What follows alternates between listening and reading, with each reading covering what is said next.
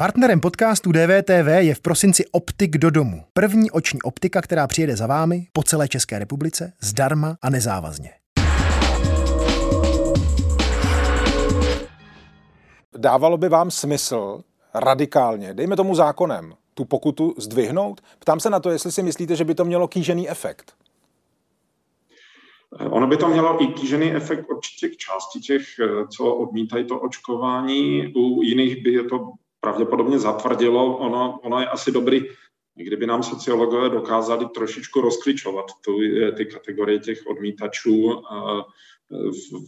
Na ně můžou působit různé nástroje a to, co může působit na určitou skupinu, tak může naopak, jak si bych řekl, ještě více zradikalizovat nějakou jinou skupinu. A jakkoliv já si dovedu představit, nebo bych dokázal přemýšlet o tom, jaké ty kategorie těch skupin tady jsou, nicméně o jejich rozsahu pochopitelně nemám úplně potuchy.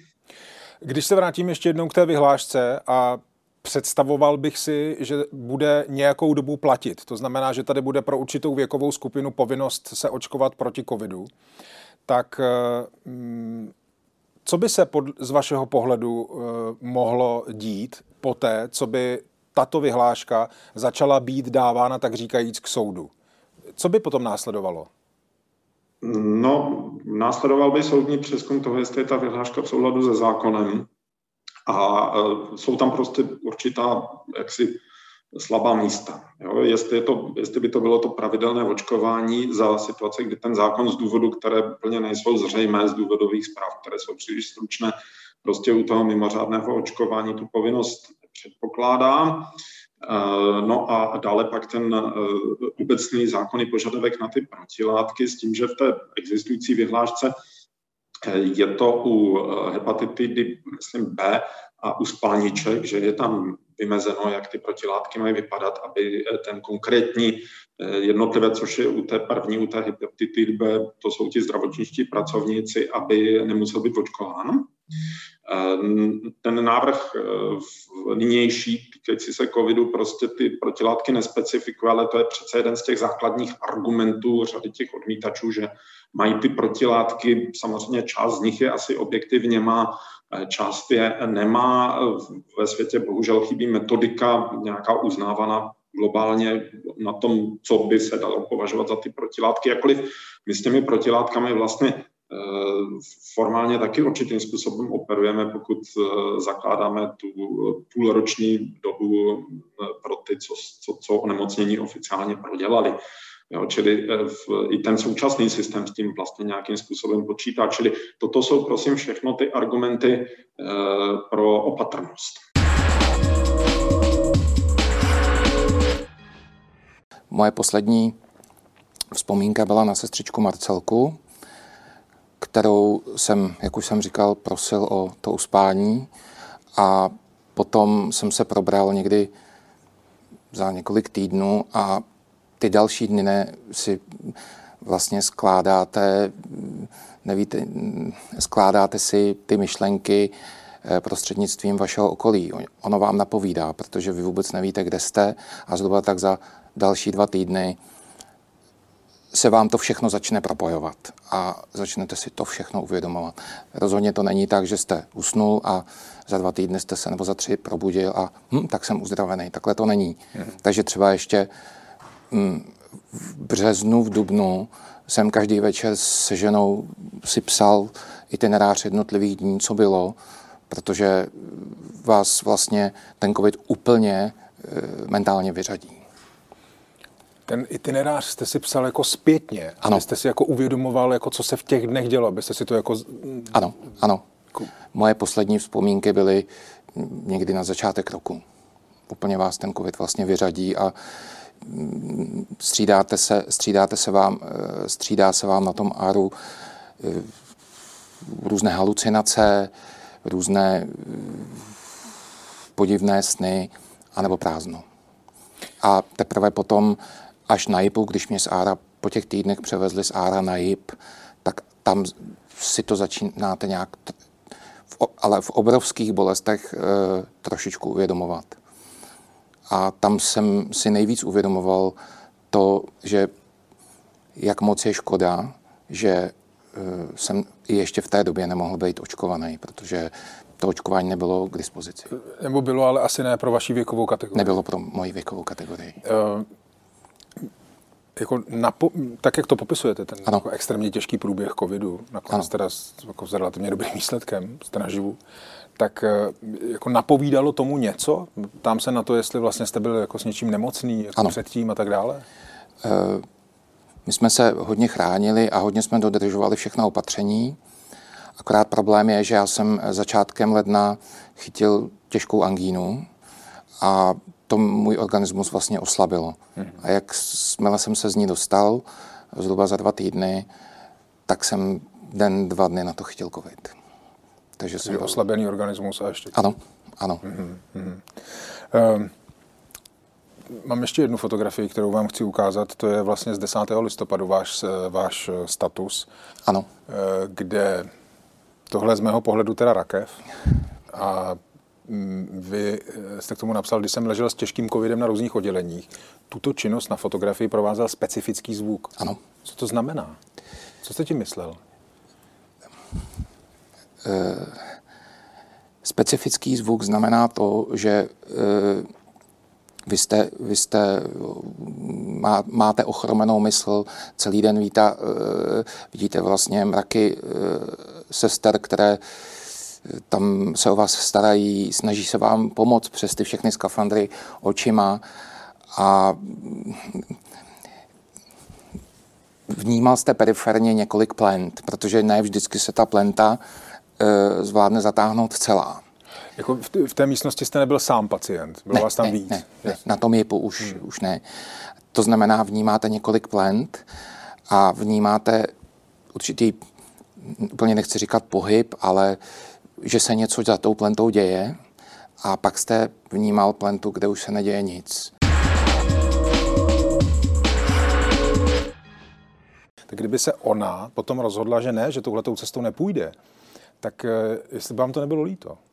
A tak určitě, určitě líto to třeba bude, ale zase si myslím, že eh, investujeme toho času opravdu poměrně dost, aby jsme eh, jí ukázali aspoň tu správnou cestu, pokud to nebude na olympiádu. Eh, bude to možná mrzet, to, to nebudu říkat asi, že ne, ale, ale chci, aby, aby prostě opravdu z ní byl ten dobrý člověk a to je asi ten větší základ, než, než jet na olympiádu.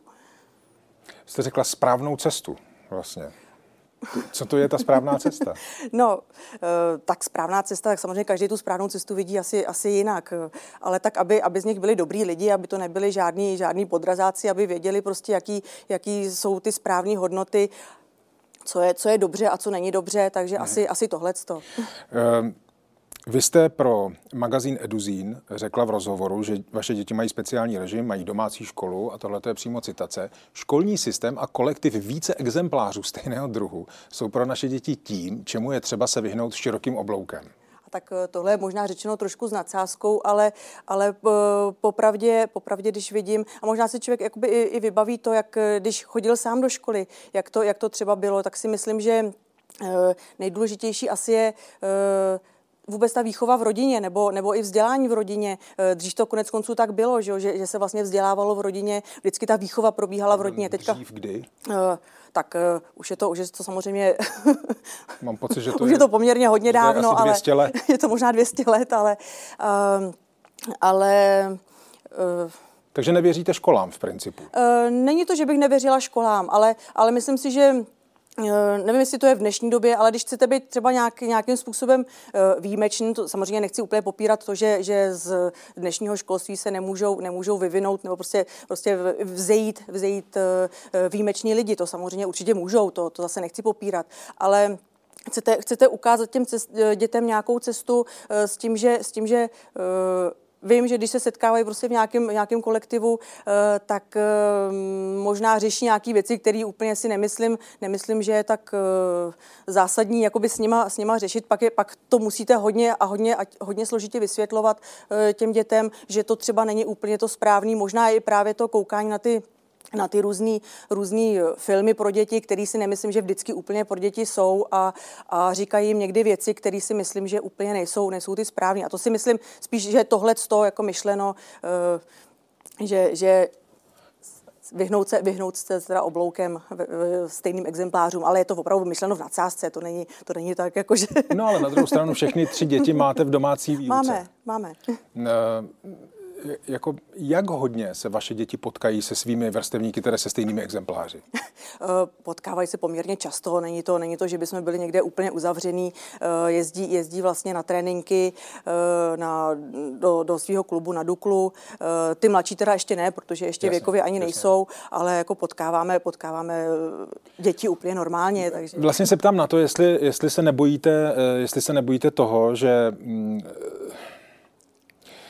že vlastně až jako vyjdou, až zestárnou o něco a vyjdou vlastně jako z okruhu vaší rodiny, kde to pevně držíte nějakým způsobem v rukou, tak jestli vlastně najednou to nebude náraz, protože ti jejich vrstevníci, ty stejné exempláře, možná budou řešit ty ptákoviny, které vy vlastně nechcete, aby vaše děti řešili, ale tam venku se možná prostě normálně řeší, a nebo tam prostě ten život jede někudy jinudy. Nebojíte se toho? Uh... Tak eh, určitě to nějakým způsobem přijde. To zase, zase není jako, že bychom byli úplně odtrženi od reality, ale, nebo že bychom je chtěli úplně odtrhnout od reality, ale, ale tak uh, myslím si, že chceme, chceme z nich prostě uh, do té doby, dokud nebudou muset být vhozeny do toho systému, tak je, tak je chceme, chceme prostě, aby byli tak zocelený, že, že prostě budou mít potom svůj názor, budou si stát za svým a, a budou, budou natolik pevný, že pak právě nějaký ty ptákoviny nebudou třeba lákat.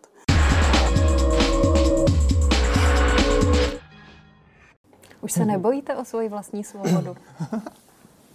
No to je legrační, jak člověk jako se konfrontuje. Eh, no já, já si myslím, že, že eh, co Martin ještě neřekl, že v podstatě my jsme v České republice už zahájili takový pravidelný hostování co se týká mimo divadlo v dlouhý a vlastně taková jakoby, nějaká jakoby výzva, která by nás jakoby posunula ještě někam jinam dál, uh, už by možná jakoby tady v rámci té České republiky nepřišla, takže to Národní divadlo najednou pro nás byl takový jako logický krok ještě jakoby vlastně se s něčím popasovat s nějakou výzvou a novou. Meta? Uh, no, tak v rámci České republiky rozhodně. Jo, pracovat takhle čtyřech nádherných jakoby, prostorech s tady tím týmem lidí, jako myslím tím konkrétně tím souborem. A to je možná ta svoboda, to jsou lidi, kteří jsou jako pro tvůrčí svobodu jako otevření, jinak bychom do toho nešli. Národní divadlo byste měli vést 6 let, tedy do roku 2028. Z vedení činohry předčasně odešel Daniel Špinar. Důvodem byl spor s ředitelem divadla Janem Burianem kvůli situaci na Pražské damu. Jan Burian tam od roku 2001 vede katedru činoherního divadla. Koncem června iniciativa Nemusíš to vydržet zveřejnila necelé tři desítky svědectví, podle kterých se někteří studenti školy setkávají se zastrašováním, šikanou či dokonce sexuálním obtěžováním ze strany pedagogů. Zvažovali jste tenhle ten aspekt, nebo uh, to šlo úplně mimo vás? No, uh, já si my, myslím, že ta iniciativa vlastně přináší dobrou věc a to je, my jsme deset let na škole učili na DAMu, jo, a uh, ta dobrá věc je, že si myslím, že vždycky jako dobrá jako reflexe studentů toho, jak pedagog jako působí, jak jako učí. A, ale zároveň chci říct, že třeba uh, speciálně tahle iniciativa, nebo i Dan, o čem mluvil, tak to jako on mluvil o svém studiu, protože každý ten rok uh, vede jiný pedagog jo, mm. na té škole a ten je strašně jakoby důležitý, ten vedoucí ročníku. A my jsme studovali ještě ke všemu na jiný katedře. Jo.